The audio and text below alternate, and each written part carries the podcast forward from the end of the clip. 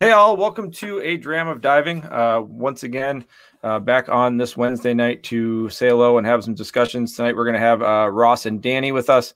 Uh, Nat and James Mott might jump in if they have time. They're busy teaching, I believe. So uh, if they got time to get in, they will jump in and say hello. If not, we will continue on without them, and we'll have uh, we'll be hearing from Ross and Danny. Tonight we're going to be talking about uh, pioneers in diving. Divers didn't diving didn't have instructors. Why should I have one? Uh, it's an interesting topic. I've heard this before from, from students. Uh, why should I pay pay someone to tell me something that my computer can tell me, and, and things along those lines? So we are going to discuss that. Uh, we are going to try and keep it to right about forty-five minutes to an hour, which is always our goal. So we will go from there. Um, and hi, James Comfort. How are we doing? I was hoping that you could join us, but apparently you have got to work. So I guess that is what it is. So let me bring in Danny and Ross. I believe Danny's done fixing his hair. Um, and Ross is the shadowy figure that will be joining us there. Oh, Danny's got it. He's, he's muted again. We might, uh, we might keep him there. Uh, we'll see. You what promised to just, you, uh, promised oh, to distort, you promised to distort my voice too, so nobody could tell who it was. yeah, yeah, exactly. Yeah, and, then, and then you. But then you put your name on there, so I can't think that got it there. Oh, yeah. So, yep. Hey, Don Abel. Um, so uh, this is opinion. I mean, this kind of melds into to mentorship also, but um, it, talking about, well, I'm sure we'll get down that road eventually, but talking about uh, people actually needing instruction or valuing instruction. And uh, I kind of know some of your guys' backgrounds, but the premise of, you know, It, why should I have someone tell me what to do? A trial and error worked perfectly fine twenty years ago. Why can't it work now? Uh, Danny, what's your thoughts on this whole thing? Well, I think it uh, really depends on what we're talking about. So trial and error, I think, is actually a really good way to learn. Yeah. Uh, I think for for the majority of divers, you get a baseline. Uh, and then from there, you, you have to experiment. Uh, you, you can't learn or progress as a diver, as a person, unless you're willing to take what you've learned and expand on it yourself. So that means uh, listening to your instructor for doing X, Y, Z, and then the next twenty dives you try a Z Y A, and uh, and maybe that's uh, that's the key for you when you're diving. So I think there, there there's got to be a combination of, yeah, you need to do this on your own, and uh, yeah, you need to listen to me. Ross, your take. Well, I didn't know this was a thing, so I was just here to take notes. I, I want to dive beyond my ability tomorrow, so I I, I could learn I'm something. I'm sure you here. do. um, I I know. I mean, for me, for you know, a lot of the classes that I had and some of the stuff that uh, you know I learned, I was only able to learn because I put myself in an environment where, you know, uh, no matter what happened, I was absolutely positive that my instructors were going to be able to get me out of it. Now, that obviously wasn't really the case, but I had to feel that way to be able to, you know, just let it go and just learn what I was there to learn and not worry about it. So do you so seek I out think more that's really hard to do. With yeah. Oh yeah, absolutely. Yeah. So I, I so definitely you seek out more out challenging instructors. instructors. Yeah. Nice. Danny, when you went through your training, did you tend to, to try and seek out more challenging instructors? Uh, t- to a degree. I think I uh, I think for the majority of my classes, I, I had really, uh, really hard, very well-known instructors, and I was seeking them out for a specific reason of why I want to take a class from them. Um, On on the other end, a lot of the stuff that I've done, uh, I was self-taught in a lot of different uh, respects. Um, so I took what I learned from these instructors and I applied those basics to whatever else I wanted to, to kind of do. Nice. So you definitely had some specific mentors kind of at the same time as instructors, right? Uh, to a degree, yeah. I would. Uh, there's always a group of people that I can uh, toss an idea at, or just – Uh, if anything, just being on the boats, just observing how they dive and why they did certain things and ask questions. Um, I never had a formal relationship with somebody as a mentor, mm-hmm. uh, but I, I paid attention uh, pretty much everybody I was diving with. I don't know. You kind of sought me out for some mentorship with the I D Cs, I'm saying. Mm, no, no, no, you just have it. Just the closest one, right? Just, yeah, uh, I mean, yeah. You're in New York, and I'm in New York. I mean, it's yeah, fair enough. I'll give you that one. Um, so, Ross, you did you have mentors specifically on top of being instructors, or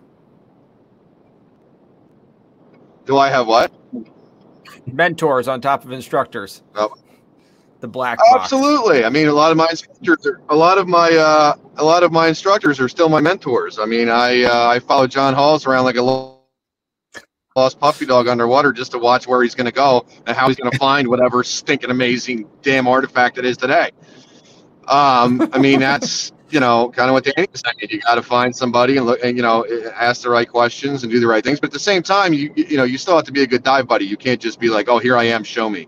You know, you, you, you have yep. to be good at something um, and, you know, to even get there. I mean, I, I, I skipped a step with my, you know, a lot of instructors. I learned uh, my advanced rec, my advanced nitrox, my deco, and my trimix from John Chatterton. So I, I don't know that I'm going to find a better instructor to learn more from in that regard. As far as, I don't mean I know it all. I mean, it's hard to argue with a lot of the stuff that I learned from him because it was learned the hard way watching people die.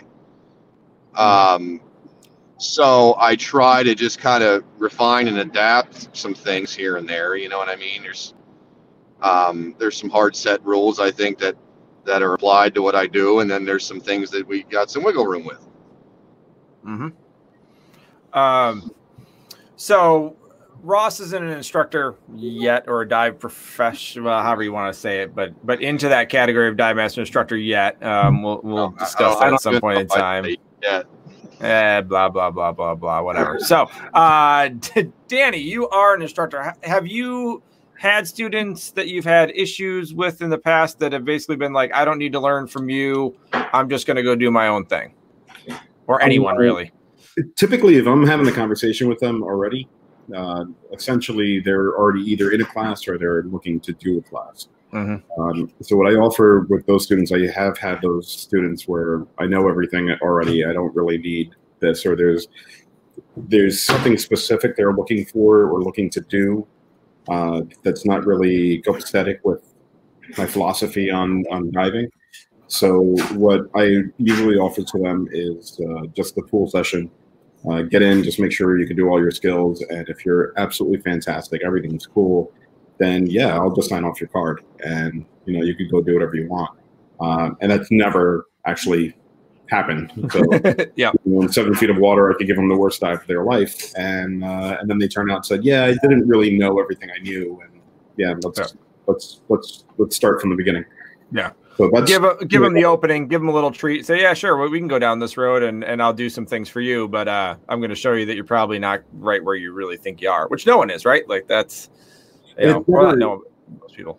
And it, it, it's never. I'm not. Uh, and you can ask any of my students. It's never. I'm going to give you, uh, you know, these completely absurd kind of failures. I just want you to stay still while you take your mask off kind of skills. Mm-hmm. And uh, and that's usually See, I'd be, what I'd be disappointed. I did all my season with Alec Alec Hutchinson, and I go down there for the express purpose that I know he's going to beat the living crap out of me and give me the most obscene you can think of, and that's like the whole purpose. Like, you know, if I if I survive a week with him, I'm good for like three years of beer. I don't even think you need to give people like these your like terrible uh, failures. If you just give them two in a row or two on top of each other, that's usually enough for to completely like just die in a seven foot pool. Uh, yeah.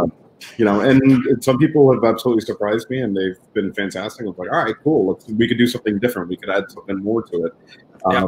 But majority of people overestimate their skills and their abilities, and I do it to myself, you know, all the time. We're just like, well, can I can I pass the same class that I'm giving my students? And yeah.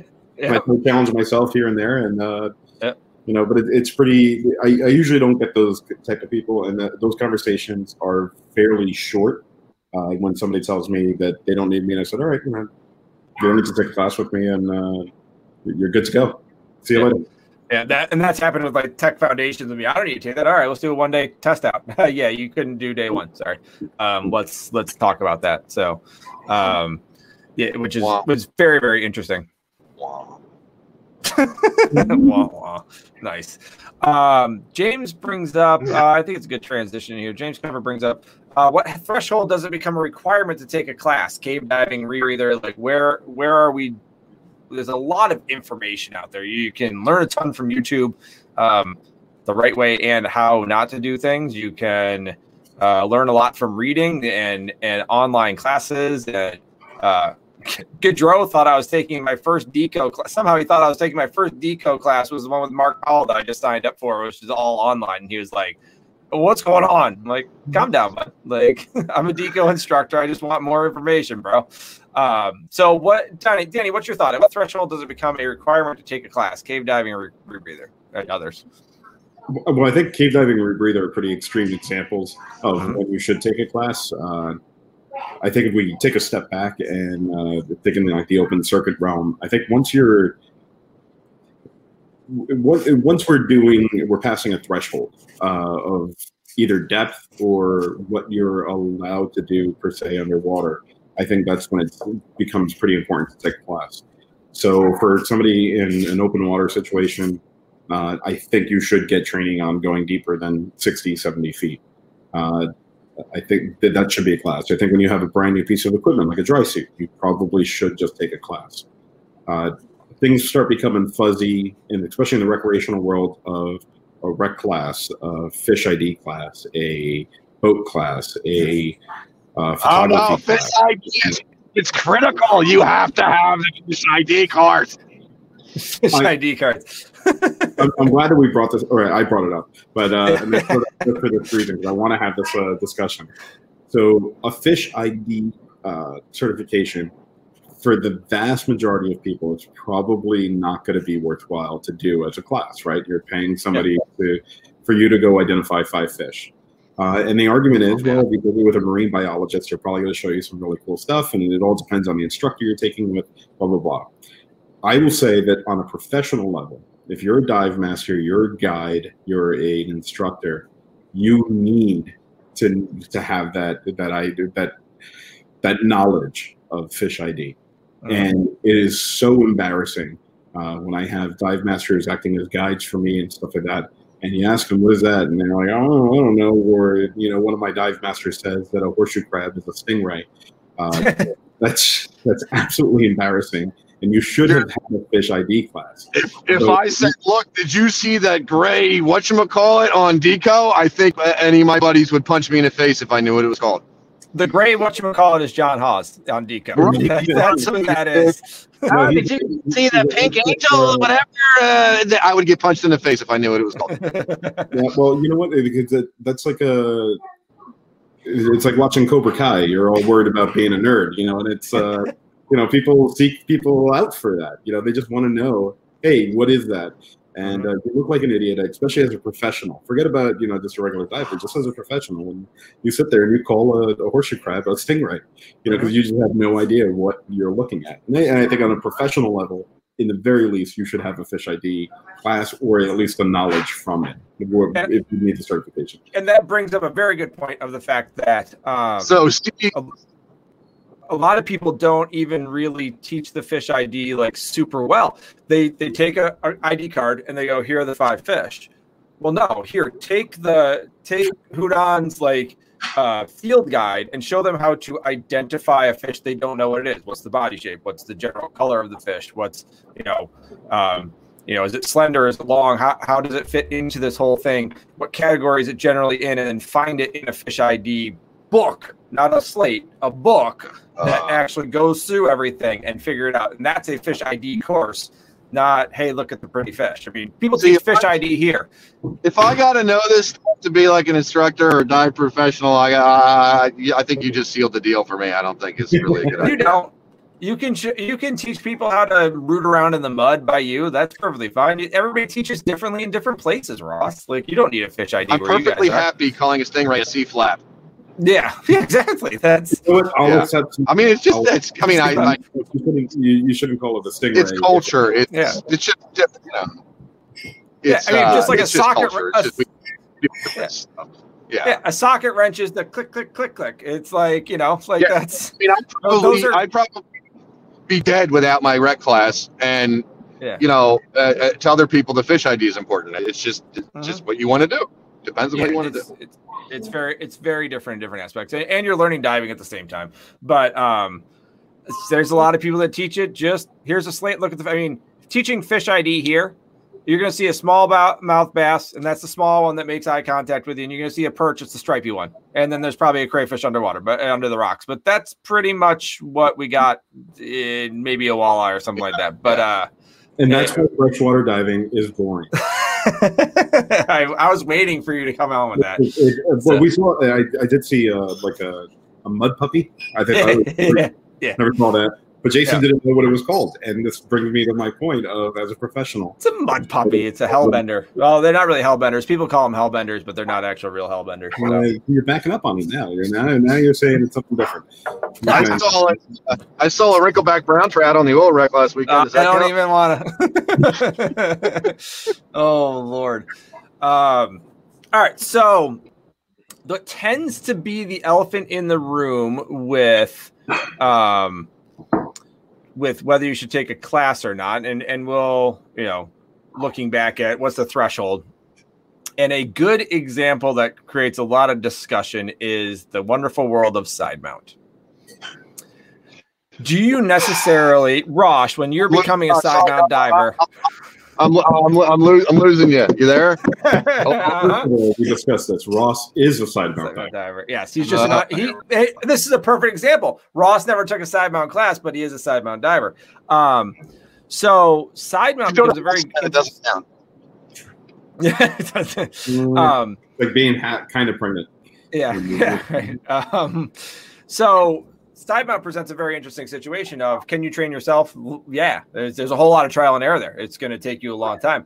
Um, uh, so to some of us, yeah, side mounts bail out, but then we can also go back to side mount for open circuit. Nice comment, James. Um, Thank so, you, James. Thank you. Uh, Danny, what's your take on taking, not taking a side mount course? So I made the submission last time. But mm-hmm. I've never taken a formal side mount course. Mm-hmm. Uh, when I started side mount diving, there were maybe four or five instructors writing their own courses like throughout the world. Um, you know, for not crediting the guys in the U K that have been doing it for some time and for years. Right. So there was very limited people to actually take it with, and there in that stage of side mount for the masses, if you want to say that, there was still a tremendous amount of trial and error. Um, guys like Ed Sorensen, Steve Bogaerts, uh, any number of these other gurus, uh, they're not doing the same type of diving or diving the same way side mount as they were nine, ten years ago. You know, they've changed. And that's pretty much where I was too. I took a, I watched what Steve Bogaerts was doing. I watched his YouTube videos. I did a workshop in Florida a few times with Ed. Uh, I did a few demos. And then I realized that none of these instructors were diving in my environment. So they weren't diving in the Northeast. They weren't diving off of a boat. They weren't diving um, these tanks with gloves and this and that. So I tried to figure it out. And through tra- trial and error, figured it out. And at a certain point, I became a side mount instructor. And I did X, Y, Z. I did those steps. So when you took a class with me, it was, well, these are all the things that I've done. This is what I recommend. This is what works. This is what doesn't work that I found in this environment. And uh, I try to streamline it. So there is a benefit to figuring it out yourself. It took me a couple of years to figure out, you know, one hundred something, two hundred dives to say, all right, these gloves don't work with this system. These clips don't work with this. This doesn't work with that. With this bungee, this thickness bungee, you need to have this clip. Um, so there is something to be said for doing one yourself and getting instructed. Mm-hmm. So Brock's thrown up, and, and it depends on who the instructor is going to be. Does the instructor dive at all the time once a year? And I, I think that comes into where I was going with the side mount thing is, do you need a side mount class to throw tanks on your side? No, you do not. But um, a side mount instructor can save you years of headaches of trial and error and trying to figure things out. Uh, So that's a choice you're trying to make in, you know, in do you want to be a little bit, go through it a little bit quicker and more efficiently, and really get to your end game and and know the content and learn from our experiences. And, and that's kind of the way the instructor thing has worked with Pioneers, of the fact that these people made those mistakes. These people have worked themselves through all this. And these people are the ones that are bestowing their experience onto other people. And it's similar to like a mentor thing. Um, Ross, I know that you claim you don't dive side mount. You have not taken a side mount class, but do you have thoughts on that topic there? And I got one that's coming your way in a second anyway, so. Uh, I just needed my uh, I just needed my bailout out of my uh, way. So I put two bungees on my wing, and now it's out of my way. Yep. Uh, so it wasn't really uh, thought. It was uh, it was a uh, necessity as a mother of invention. I needed them out of the way. Now they're out of the way. Mm-hmm. That works. All right. There was so no process, though. I mean, I saw problem solved. I'm done. Like, it's not like I went through hell trying to do that. I just it, it, it, you know, bye. Now they're gone. Mm-hmm. You know All right. What I'm saying?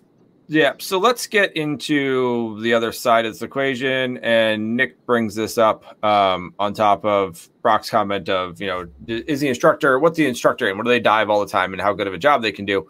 Um, doubles versus learning on your own. What about intro to tech? What about, uh, well, like Danny and I teach uh, T D I Foundations or, or any of those other primer type classes for doubles. There's so many people that don't do that and do learn on your own. Uh, Ross, did you learn on your own with doubles, or did you take a class that helped you with doubles? I started on doubles, and a bunch of quote instructors uh, told me all these different ways to do it, and they were all freaking wrong. And then I got taught the right way in my tech class. Wow. Actually, I got mentored ahead of my tech class. Um, as soon as I started realizing that there was, you know, like, uh, you know, a million different people saying a million different ways to do things, I, I, you know, I reached out to John ahead of time, said, hey, I'm taking your class in nine months.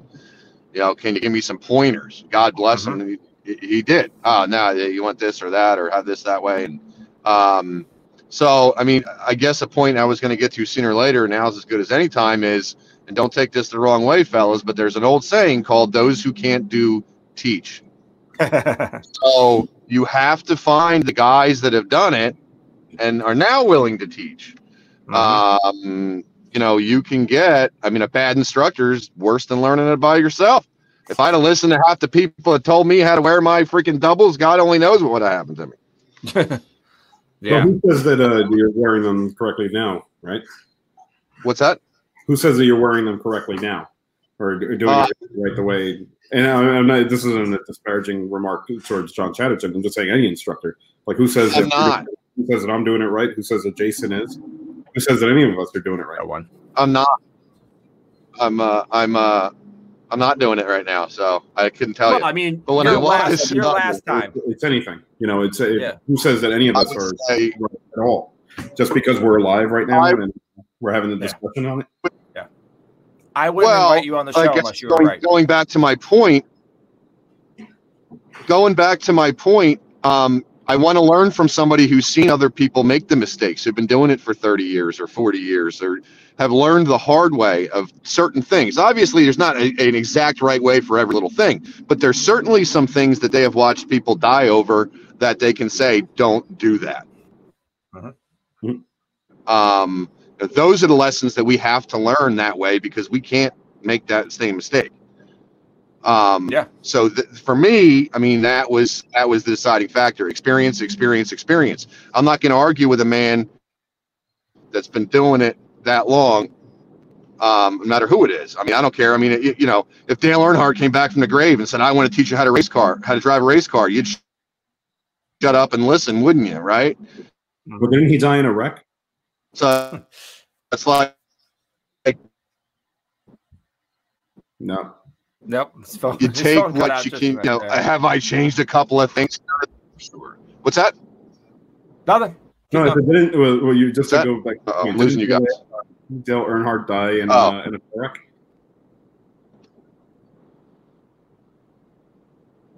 Yeah, that's what no, I'm saying. If he came back from the grave and wanted to teach you, you'd say yes and you'd listen, right? So it's like you got well, to. No.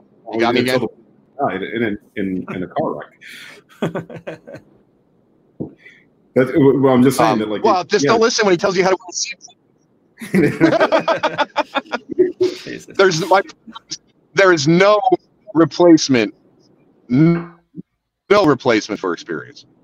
Period. Yeah. I can agree with that to a degree. Yeah. I Uh-oh. mean, but, you know, oh, you're I, losing I, again. Bad time to wow. bad time to lose signal. Whatever. You can go on mute for a minute. All right. So uh, James Comfort said he hopped in the pool for months with doubles to figure it out before he took tech class. I, I think that's I think that's somewhat missing with a lot of different stuff. Is it with you? No, no. I'm just saying. I no. I personally, that's what I did. Uh, I went from the only reason I started tech diving was for cave diving uh, because I wanted to progress in getting my intro, my full. So my cavern course I did in a single tank. My intro I did in back mount doubles, and my full cave I did in side mount. And four or five pool sessions before I went down to Florida to go train, I was like, all right, here, these are back mount twins. I read every single D I R book I possibly can. So this is what I'm supposed to do. This is what I'm not supposed to do. Got in the pool by myself, figured it out, went did my class, I passed. And uh, and I did that for side mount as well. And I think there's something to be said about that. And there's there's really good information out there that you're going to be able to find in books, on YouTube, on uh, speaking just with other mentors and having discussions on the forums were a really great place for all this stuff. If you could weed through a lot of this information. Yeah. And, uh, and the most important part, and I think Ross made a point to this, were get in the water and actually experience it. Try it. If, all right, I tried this, this doesn't work. Let me try something else. And you keep doing at it until you get to wherever you're going to go. Uh, I don't know. So I don't think there's anything wrong, especially with a brand new student getting into doubles, say, all right, I'm going to put doubles on my back and I'm going to figure it out. And then hopefully one day they're going to be refined by an instructor who knows what they're talking about. Here's a question for you. Um, student comes to you. They know that they are absolutely adamant about the tech route. They want to see deep wrecks. They're absolutely adamant, or, you know, um, they want to do caves and caverns. That's what they're getting in, in for. Uh, do you, well, there's a couple different ways to do it, get a rider and teach them in tactical configuration, or do you put them in tactical configuration quickly after open water if that's the route they're going? Uh, I teach them, so I have plenty of open water students that say that they want to be uh, tech divers and wreck divers, mm-hmm. this and that. Uh, I keep them in, I, I teach all my classes in backplate and wings, mm-hmm. uh, so there's already a tech consideration all there, but I use standard uh, regulator setups, uh-huh. so, you know, twenty-eight inch hoses, forty inch hoses, uh, stuff like that, and then I put them into tech diving gear, uh, long hoses, all that stuff when they're ready to start tech diving. Okay, so do you put them quickly into back mounted doubles and develop those habits, or do you make them do X number of dives before doing that, or? I want to see them do some X number of dives just as a recreational diver to make sure that that's mm-hmm. the actual direction they want to go in. Uh, or it's not even me telling them that they have to go do twenty, twenty-five dives, thirty dives, whatever it is. It's just, just go dive, enjoy the season. Um, and then we'll, we'll have another conversation after so much. So some people come back and like, yeah, I want to do this wreck. I want to do this. I want to mm-hmm. do that. I want to do that. Uh, and those are the people you concentrate on. Most of the time when everybody's really excited when their first open water class, they want to do everything. And uh, it's not realistic for them. They're not in the, the right point in their life to do all this stuff. So you can just let them come back to you. Yeah. See, I use a similar technique that you did with the, uh, sure, we can we can get you through the certification, you know, just uh, come in and let me see. So, yeah, sure, we can go, we'll go right on that path to tech. Let's develop your skills. Let's go out and do this. Like, you really want to be doing this in a dry suit and doubles right now, or, you know, you're barely comfortable in this. So let's develop all of it and create an open dialogue and, and move forward from there. So, yeah. I also look at uh, tech diving as... Um... What?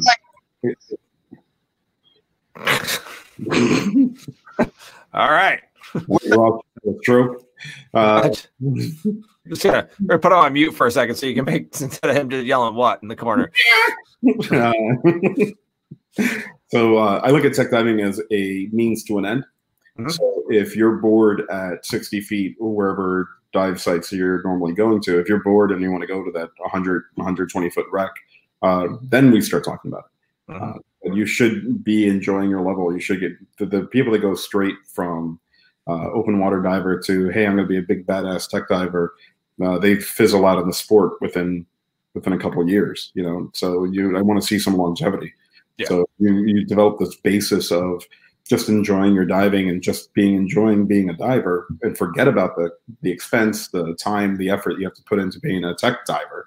Mm-hmm. Uh, you know, you see those people stick around a lot longer. And that's what I want to see, especially as a dive shop owner, as an instructor, as an avid diver. I wanted to see the boats filled all the time. And they're not going to be filled with people that are there just for a season or two. Right. And you get the same thing that fizzle out with instructor candidates and people that are zero to hero instructor type things. All right, Ross, you're out of the, I don't want to really say penalty box, but the uh, awkward audio box. Um, did you have any co- contribution to the, what you hear Danny saying? Yeah, the crappy audio box. Yeah. um, I only heard about half of it because I was in and out of signal. I parked here for a second. Um, no, I don't have anything to say about that. all, I, all I heard was the last little bit where, like, you make sure the guys. Nice. Um, so, yeah, how well, quickly I, you, let's the, do this. What how I was trying to get to when I, when I had crappy signal was, yeah, go ahead. Well, I started go. diving in ninety-two. Okay, and I went to tech four year, four years ago. Okay. Um, now there was a big break in there, mind you. Um. Um, yeah. Um, my point, uh, was that, you know, if you seek out the guys with experience, you, you know, that's stuff that you cannot get, mm-hmm. um, you know, from teaching yourself. You're missing out on, you know, you don't know what you don't know. Um, and you're not going to learn what you don't know doing it yourself. There we go. There's my cohesive thought that I've been trying to get out for twenty minutes. And we and I'm impressed that it only took twenty minutes, because normally a cohesive to- conversation you with you got, takes you still way have me, longer. Am I cutting out again? No, you're good. Cutting out again. No, you're good. Well, I mean, we can hear you, but it is what it is. Oh, there he goes. The trash panda in and out. So, oh, geez. I was going to ask him more questions too, but. So I want, I want to go over this. Like, you don't know what you don't know. Yeah, and uh, I, I yes, I do agree with it to a certain uh, degree, but at a certain point, like, this information's out there, right?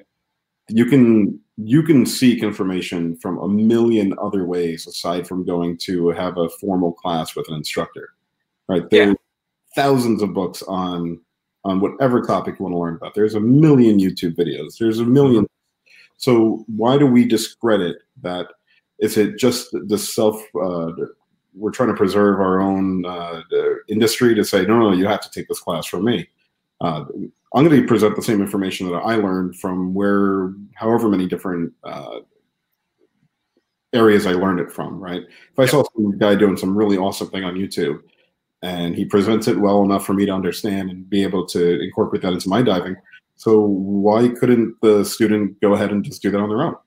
They absolutely could. So one of my big things is that you are a conglomerate of all of that information you've spent so much time g- gathering, and you can bestow that upon your students and, and educate them in less effort for them. So with the, the service, one of the services you are providing is feedback, critique, and a almost like a literature review going into a thesis. Like, here's every here's all of my research comes together, and here is my take on it that I am giving to you. Um, I guarantee that we probably do things significantly different on many courses, but we also agree on many points. And I would absolutely one hundred percent love to sit in on one of your classes, because I'm going to steal shit from you left and right. Um, and because we do some things differently, I'm going to learn. Even, even on an instructor to instructor basis, I would love to take a class with you or sit in on one of your classes, because I know that I will pick up things and learn things.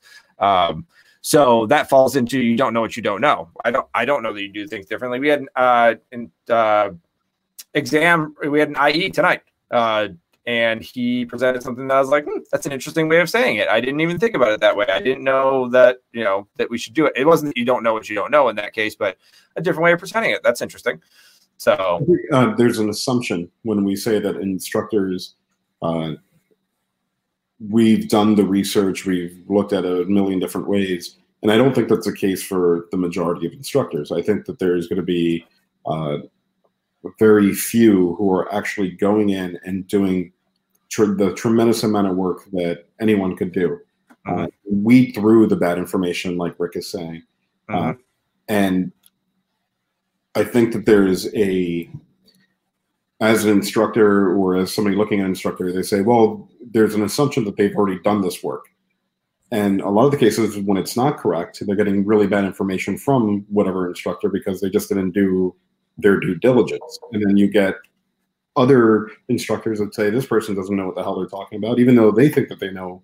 Mm-hmm. You know, and just because, hey, I've done more research than you on this subject, and, yeah. and you're completely wrong.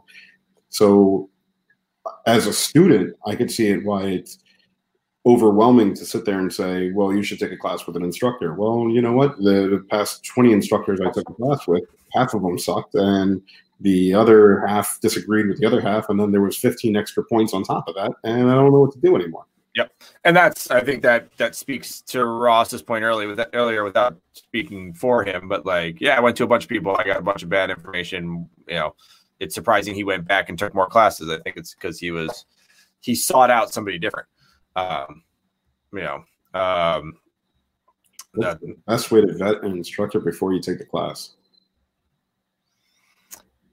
It's a good question. So I, I've seen so many posts like on this, like who, like all the, the, the interview questions that you should be asking, this and that, and they're all fine. And you should be asking that question, or you should be at least having those kind of uh, conversations with your instructor potential. Um, but I think it's going to come down to who's doing the type of diving that you want to do, and who's doing it. If if you're sitting on a boat.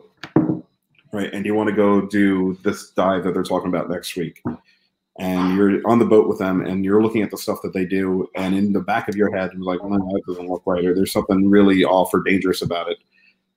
That's better than sitting there and asking them a bunch of interview questions, right? Because, mm-hmm. because they're doing something, um, and surviving doesn't necessarily mean they're good at it.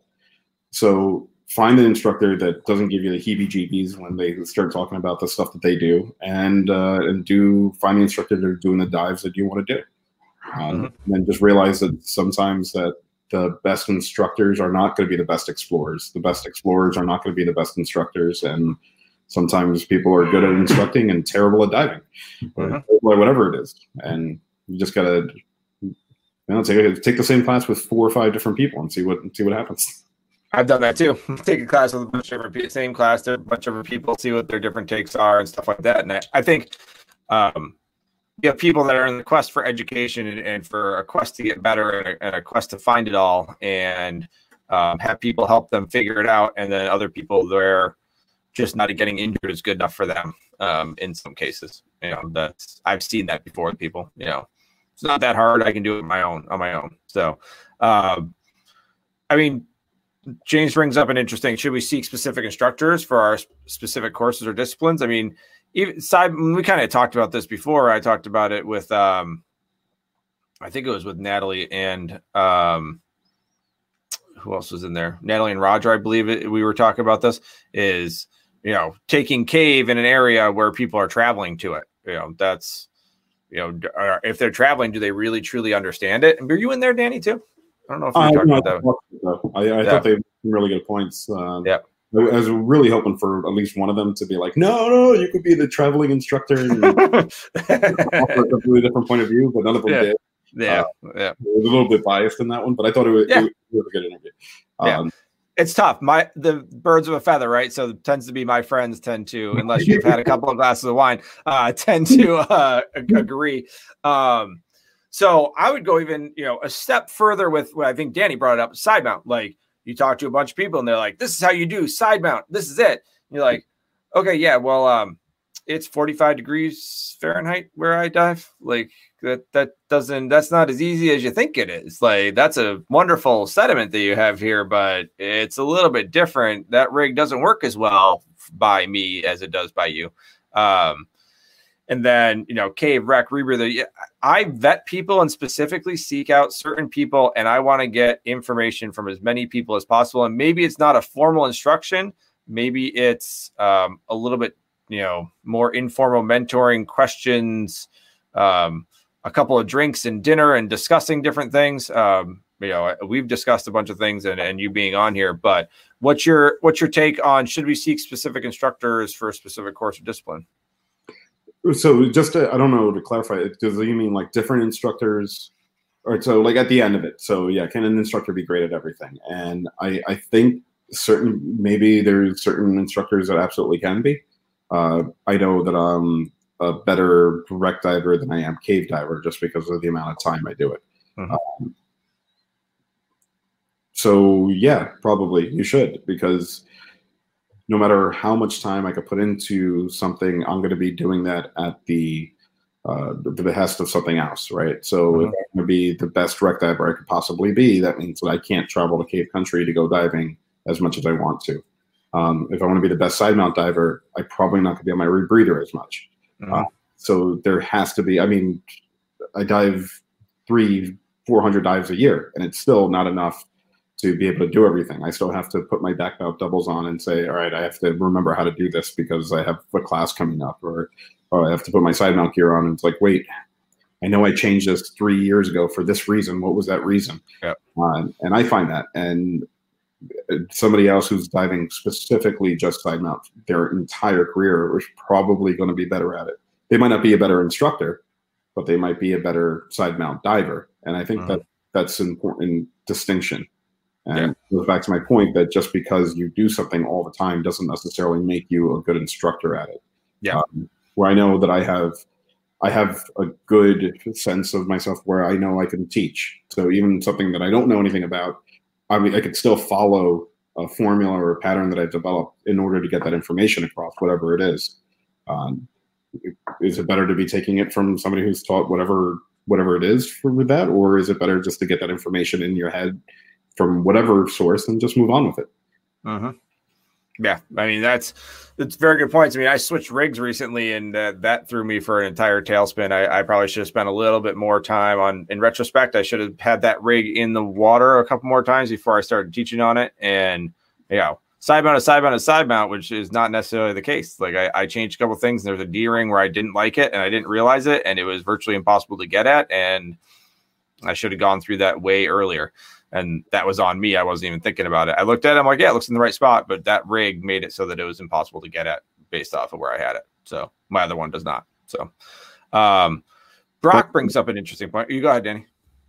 No, I just I think that uh, it's gonna, you're going to be really hard pressed to find out find the perfect instructor who is a side mount, cave, wreck, and rebreather instructor yeah. who's absolutely fantastic at all of them, mm-hmm. and the exact same situation or conditions that you want to be able to dive in. Uh, I mean, they're, they're, they're probably out there, yeah. uh, but I, I think you're going to, you're looking at really specialized things.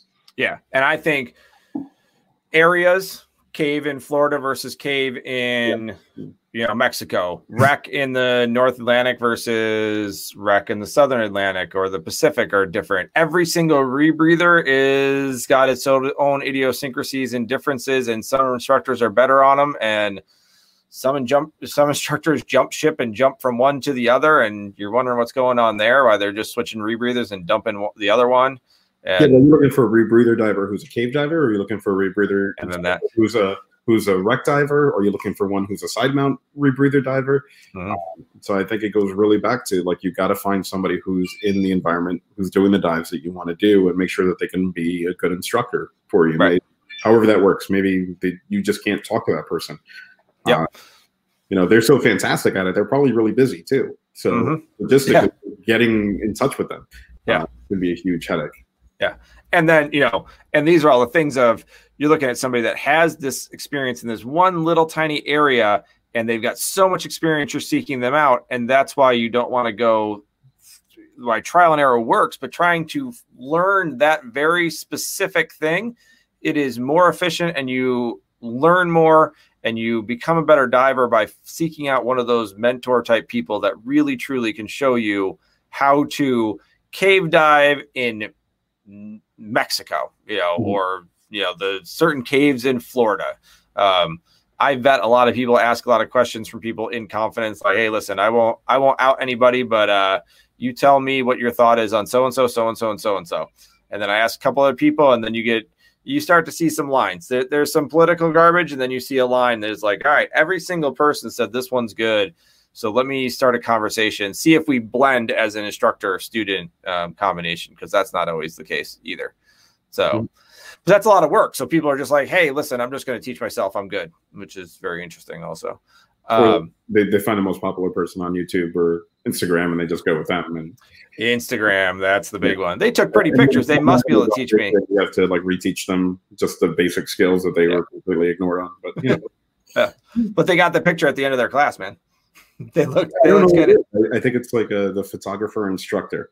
Mm-hmm. Uh, you know, and I know that you've you've had this discussion at length on your other shows, but there is something to be said for these photographer instructors that you the pictures look amazing, mm-hmm. divers look amazing in in their in their photos, but then when you're twenty feet away from them, you know, running your class at the same quarry, and you see them all kneeling on the ground in rebreathers, you're sitting there going, "What?" yeah. Yeah, that's not in the picture. Yeah, you got it for the picture. The picture looked great, but it was that three seconds that you got that before it yeah. went to crap.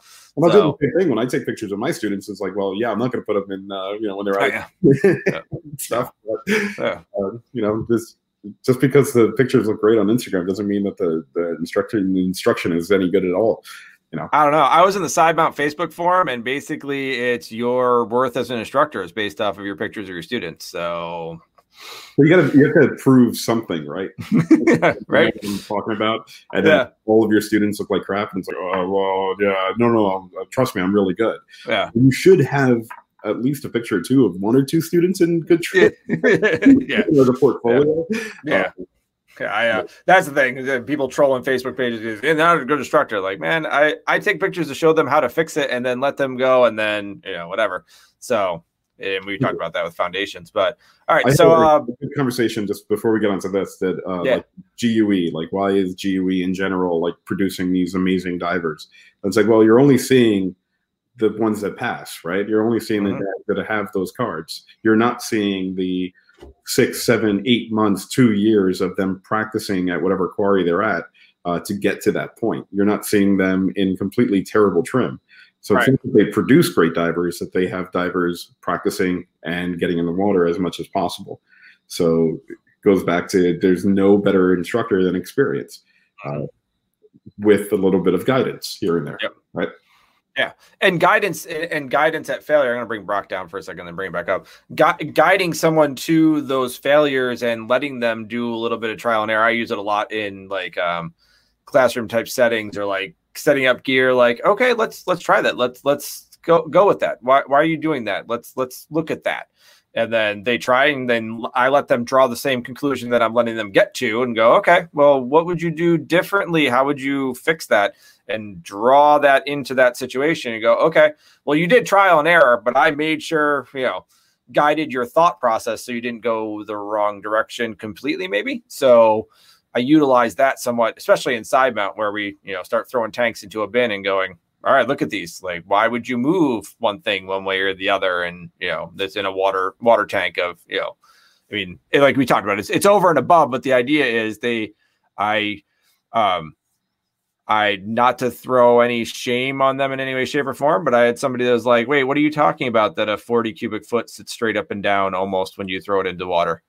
Well, yeah, when you put it, because they, they don't have any experience with a forty, like when you take it off and stage it someplace and set it down going to the Jodry or set it down and I mean, I don't have cave experience, but when you tie it to a line, you go, oh shit, that's like that. And then this other tank's like that. Why is that? And you go, oh, it's the manufacturer or the rag or whatever. And they just never had that conversation. Like, really? Like, yeah, it's pretty damn cool. Like you throw this tank in and it just goes, whoop. Yeah. Well, I, lo- I love that when I have the opportunity, like when I, with a student who's not necessarily taking a course with me, Uh, just doing a member- mentorship kind of idea, or I like having that conversation with them is like, well, why do you do it this way? And they have their reason for it. And my favorite thing in the world is getting to the water and presenting the exact situation where, you know, here's that emergency. Show me how this actually works. And sometimes it works. And the ninety-nine percent of the time it goes to complete uh, nonsense. And you sit there and you're like, well, we're in a controlled environment. I'm giving you a, a safe place to fail. And and your idea didn't work, so let's try it this way. And it, it, letting people make these mistakes and letting them fail in like a controlled way, I, I think it's, it's a fantastic way to teach. Uh, I think that speaks very much to the instructor versus the pioneers. That the pioneers had no safe space to fail. They mm-hmm. some failed and died, some failed and made it out barely, and some failed and, and failed safely, but didn't have a safe space to do it in, where now we are providing as instructors, we can provide these safe spaces to fail in. I'm not a big fan of the force feeding. You know, this is exactly how you do it. This is exactly how you do it because, and that also leads to, in my opinion, the students not thinking for themselves. So if I then it's proven to do this differently down the road, you go, well, my instructor told me to do it this way. They don't have the outside thought process because they're going against what their instructor said versus, hey, we came up with this. And the idea is you come up with that so that when things change, you can think for yourself and actually do it, as opposed to this is it. This is the, this is the mantra. This is how you live with it. So um, let's jump on to Brock's comment really quick, since uh, we've got about nine minutes left. So try calling a dive shop and tell them that you don't need a C card. You just want to hire the instructor for coaching, mentoring time. It's a lot harder than you think. Um, you can call my dive shop, man. Right. Like, I, I think between us, it's like surprising, like, yeah, coaching, like I would much like, I would prefer to do it that way. And I know in, from who I've talked to in the cave and cavern, you know, uh, facet is no, you pretty much, there's no, like, this is the set rate per day. And when you've achieved what we need to achieve, then you have earned your card. But until then, I can't, is it three days, four days, five days? There's a minimum number of days, but I don't know you. So well, how can I tell you? We've had this issue before, like when we were talking a few a bunch of shows back on the the minimum standards and everything like that. I've never been able to do, especially a tech class. I've never done a tech class at minimum standards, or I like to call them maximum standards. Uh, yeah. I've never done a class within, all right, we have a deco course. All right, it's four four dives long. I've yet to be able to do it. Uh, uh-huh. Every single one of my Tekken classes has turned into a mentorship just because they couldn't, the student wasn't ready for those four dives or uh-huh. wasn't ready for the graduation. Yeah. So those, when we when we talk about standards and stuff like that, and I just wanted to make this point because I couldn't make this point like, you know, two months ago when we had that other one. Um, standards are written for the best student in mind. They're not written for the worst. They're written for the absolute best one. And me personally, as an instructor, I can't get somebody to pass in that minimum amount of time because either I'm not that good of an instructor, uh, or my my standards are just a little bit higher. Mm-hmm. Uh, and all of my classes have turned into mentorships. So when I tell somebody, yeah, you know, you have to do a minimum of four dives or a minimum of six or whatever it is, it we end up, and every single one of my deco students can attest to this, that we end up doing two, three, four times that much. Uh, in all different conditions, just because we, just to get it to, to the point of you being able to pass. Uh, and I don't, and I don't, I don't know how other instructors do it. I don't know how other people have a four class deco course. I don't a four dive deco course. I don't see how that's possible.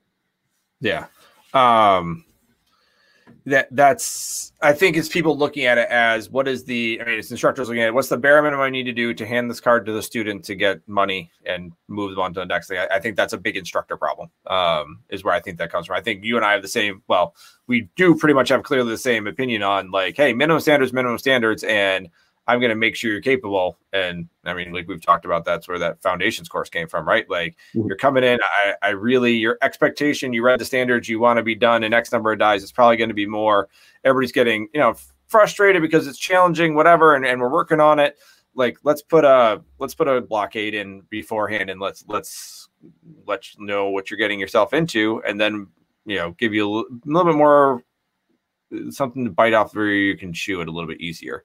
So, um, oh, this is, uh, I think I know what Brock's talking about. Your local dive shops won't call, call back, but thankfully I got a hold of a legend who hung up his fit training fins today. One hour with the legend was absolutely priceless. Uh, I believe that he's ta- Brock's talking about Steve Lewis. Steve Lewis, uh, stopped teaching today. I saw that, um, which, um, I really, when I heard that, I really wanted to get him on tonight, but I was also like, he is going to be inundated with all sorts of garbage today of, you know, you know, not garbage, but like all sorts of people jumping on there. So, um, yeah, that's, that's, un- have you met Steve Lewis? Do you know Steve? Yeah. Yeah. yeah. I took a class with, uh, with Steve. Yeah. He was supposed to come down right before there were some issues with the border. Um, So. Well, he's a foreigner trying to take our jobs. You know. So you've had that conversation with him. Okay. Um, yeah, he's just an amazing dive instructor and we're in a global global sport. But, you know, hey, whatever. I'd love to have him hang out, just like we were talking about, of the, you know, trial and error. I'd, I'd love to, to hang out with him, discuss and, and go through a bunch of different stuff. He was supposed to come down for, for the dive show I used to host, and it just didn't work out. And that's unfortunate. So, um, all right. I didn't read this fully. It's not the turn. Uh, it's not and turnout prepared students. It's the difference between looking to make money versus looking to make divers. That's exactly what we were just talking about when we were talking about um, minimum standards. Um, so not, it's not, they're not minimum, maximum standards, whatever, the, the best possible, the lowest number of dives you need to do. Well, I'll just think about this. So when we're talking about the standards, like if you, if we follow them to a T, right, this person mm-hmm. wants to show mastery or whatever other term we want to use for it. You, they, that, it's it's really hard. It's a hard course, right? They, mm-hmm. they do twenty-four something emergencies, and then in, in a deco class, or uh, you know, even more in a trimix class. And it's like, well, can you really accomplish that in however many dives? Unless they're the absolute best student you've ever had in your life, and they're coming to you without any kind of preparation. You're this is this is your student. This is your class dive. Dive one. You have ten emergencies, ten failures you have to deal with, and you have to get through them perfectly within standards. And I have to be completely comfortable with it. Yeah. That is not minimum standards. No. That yeah. is you are looking for the best student in the world. Um, so I, I think that we need to flip the way that we think about standards. Um, we we need to look at them as that. If you if you hold the student to them, then they're, you're going to give a really, really good class by not doing anything more than exceeding standards. I hate that term. Like, you know, I go above and beyond standards. It's like, no, you know, let me just enforce them. You know, yeah, yeah, yeah, yeah. You're just holding them to account. You're holding them accountable not to the, the sheer numbers. You're holding them accountable to the capabilities of doing skills. So mm-hmm. those are two very different. Well, two different things. Yeah. Mm-hmm. Looking at Brock's comment, new divers buy new gear, old divers just buy time. All right. I don't know what that means. Like well, he's good. talking about the, the financials of pushing somebody through and getting the next next diver, getting the next diver, getting the next diver, I believe is where Brock's going with that. Um, you know, next time Brock needs to come on again because we were working on his, sta- his stage presence and talking. So next time Brock's coming on, I'm going to force him to. He's he's in the comments all day long, but he's got to get yeah. his face up on here. And he did a good job last time. Brock, I'm calling you out. Next time you're in here. He's so. not busy enough to comment, but you know, he's going to be on camera. Yeah. He was scared. Of, he's scared of you, Danny. Right, he's like the guy in the background, uh, the, the Karate Kid. You know, put my body back. You've been on a Karate Kid kick, aren't haven't you? Like, Cobra Kai and everything. Live, man, and I'm so back into it. I, uh... I'm just waiting for Mandalorian. So yeah, October thirtieth, I'm done, man. That's just ridiculous. So, um, coach. Yeah. I think uh, nice. Uh, I think we pretty much summed up a lot of it. Um, not as heated uh, conversation, but I think we, you and I are kind of on the same page with a lot of this stuff. And I think it brought to light a lot of good stuff. Um, I did have a student tell me once, uh, I am not paying an overpriced instructor tell, to tell me how to do deco, and my Shearwater will tell me how to do it. Yeah, I had that conversation too. Yeah. Uh, it, it was pretty short-lived. I said, all right, go, go do what you ever got to do. Class is over. Uh, mm-hmm. And so if you're not yeah. going to listen to me no matter what I tell you, yeah. then me wasting my time being your instructor isn't going to work out in any way, shape, or form. So yep. go do what you got to do. Yep. Hopefully I won't be in the chamber. Yep, exactly. I don't I don't need that sort of headache. So, yeah, I, I agree fully with that one. So, all right, cool. So I will um, say goodbye to the guests and then come back and say goodbye to you really quick. Sound good? All right. Thanks, Danny. All right, guys, thank you very much for watching Drama Diving. As always, uh, we appreciate all of the comments and sharing uh, the content with other people. Uh, we look forward to seeing you in, I think, two weeks. We should be back on again, uh, unless there's a conflict. Uh, we don't quite have a topic yet, so if you got something you want to see, go ahead and throw it up there. As always, uh, the uh, subscribe button is going to be over here, uh, and any Uh, contribution to the Patreon is appreciated. Uh, we're working on a couple of different new things. Uh, it's going to be into spring before we can actually get to those. Uh, so thanks again. Uh, hopefully we will have more people. We're always looking for new people to join us. Uh, even if it's one person with the regulars, uh, we are looking for help. So we're not really help, but other, other opinions. Everybody's opinion is valued, especially people that are jumping in the comments. If you want to jump on the show, feel free. We'd love to have you. Um, don't need to be an instructor, just need to be a diver. And even then, we can get a show around non-divers and talk about why you're restricted in getting into the sport. So uh, again, subscribe over here and on YouTube, and we will see you guys soon. Thank you very much. Have a wonderful night, guys. Thanks.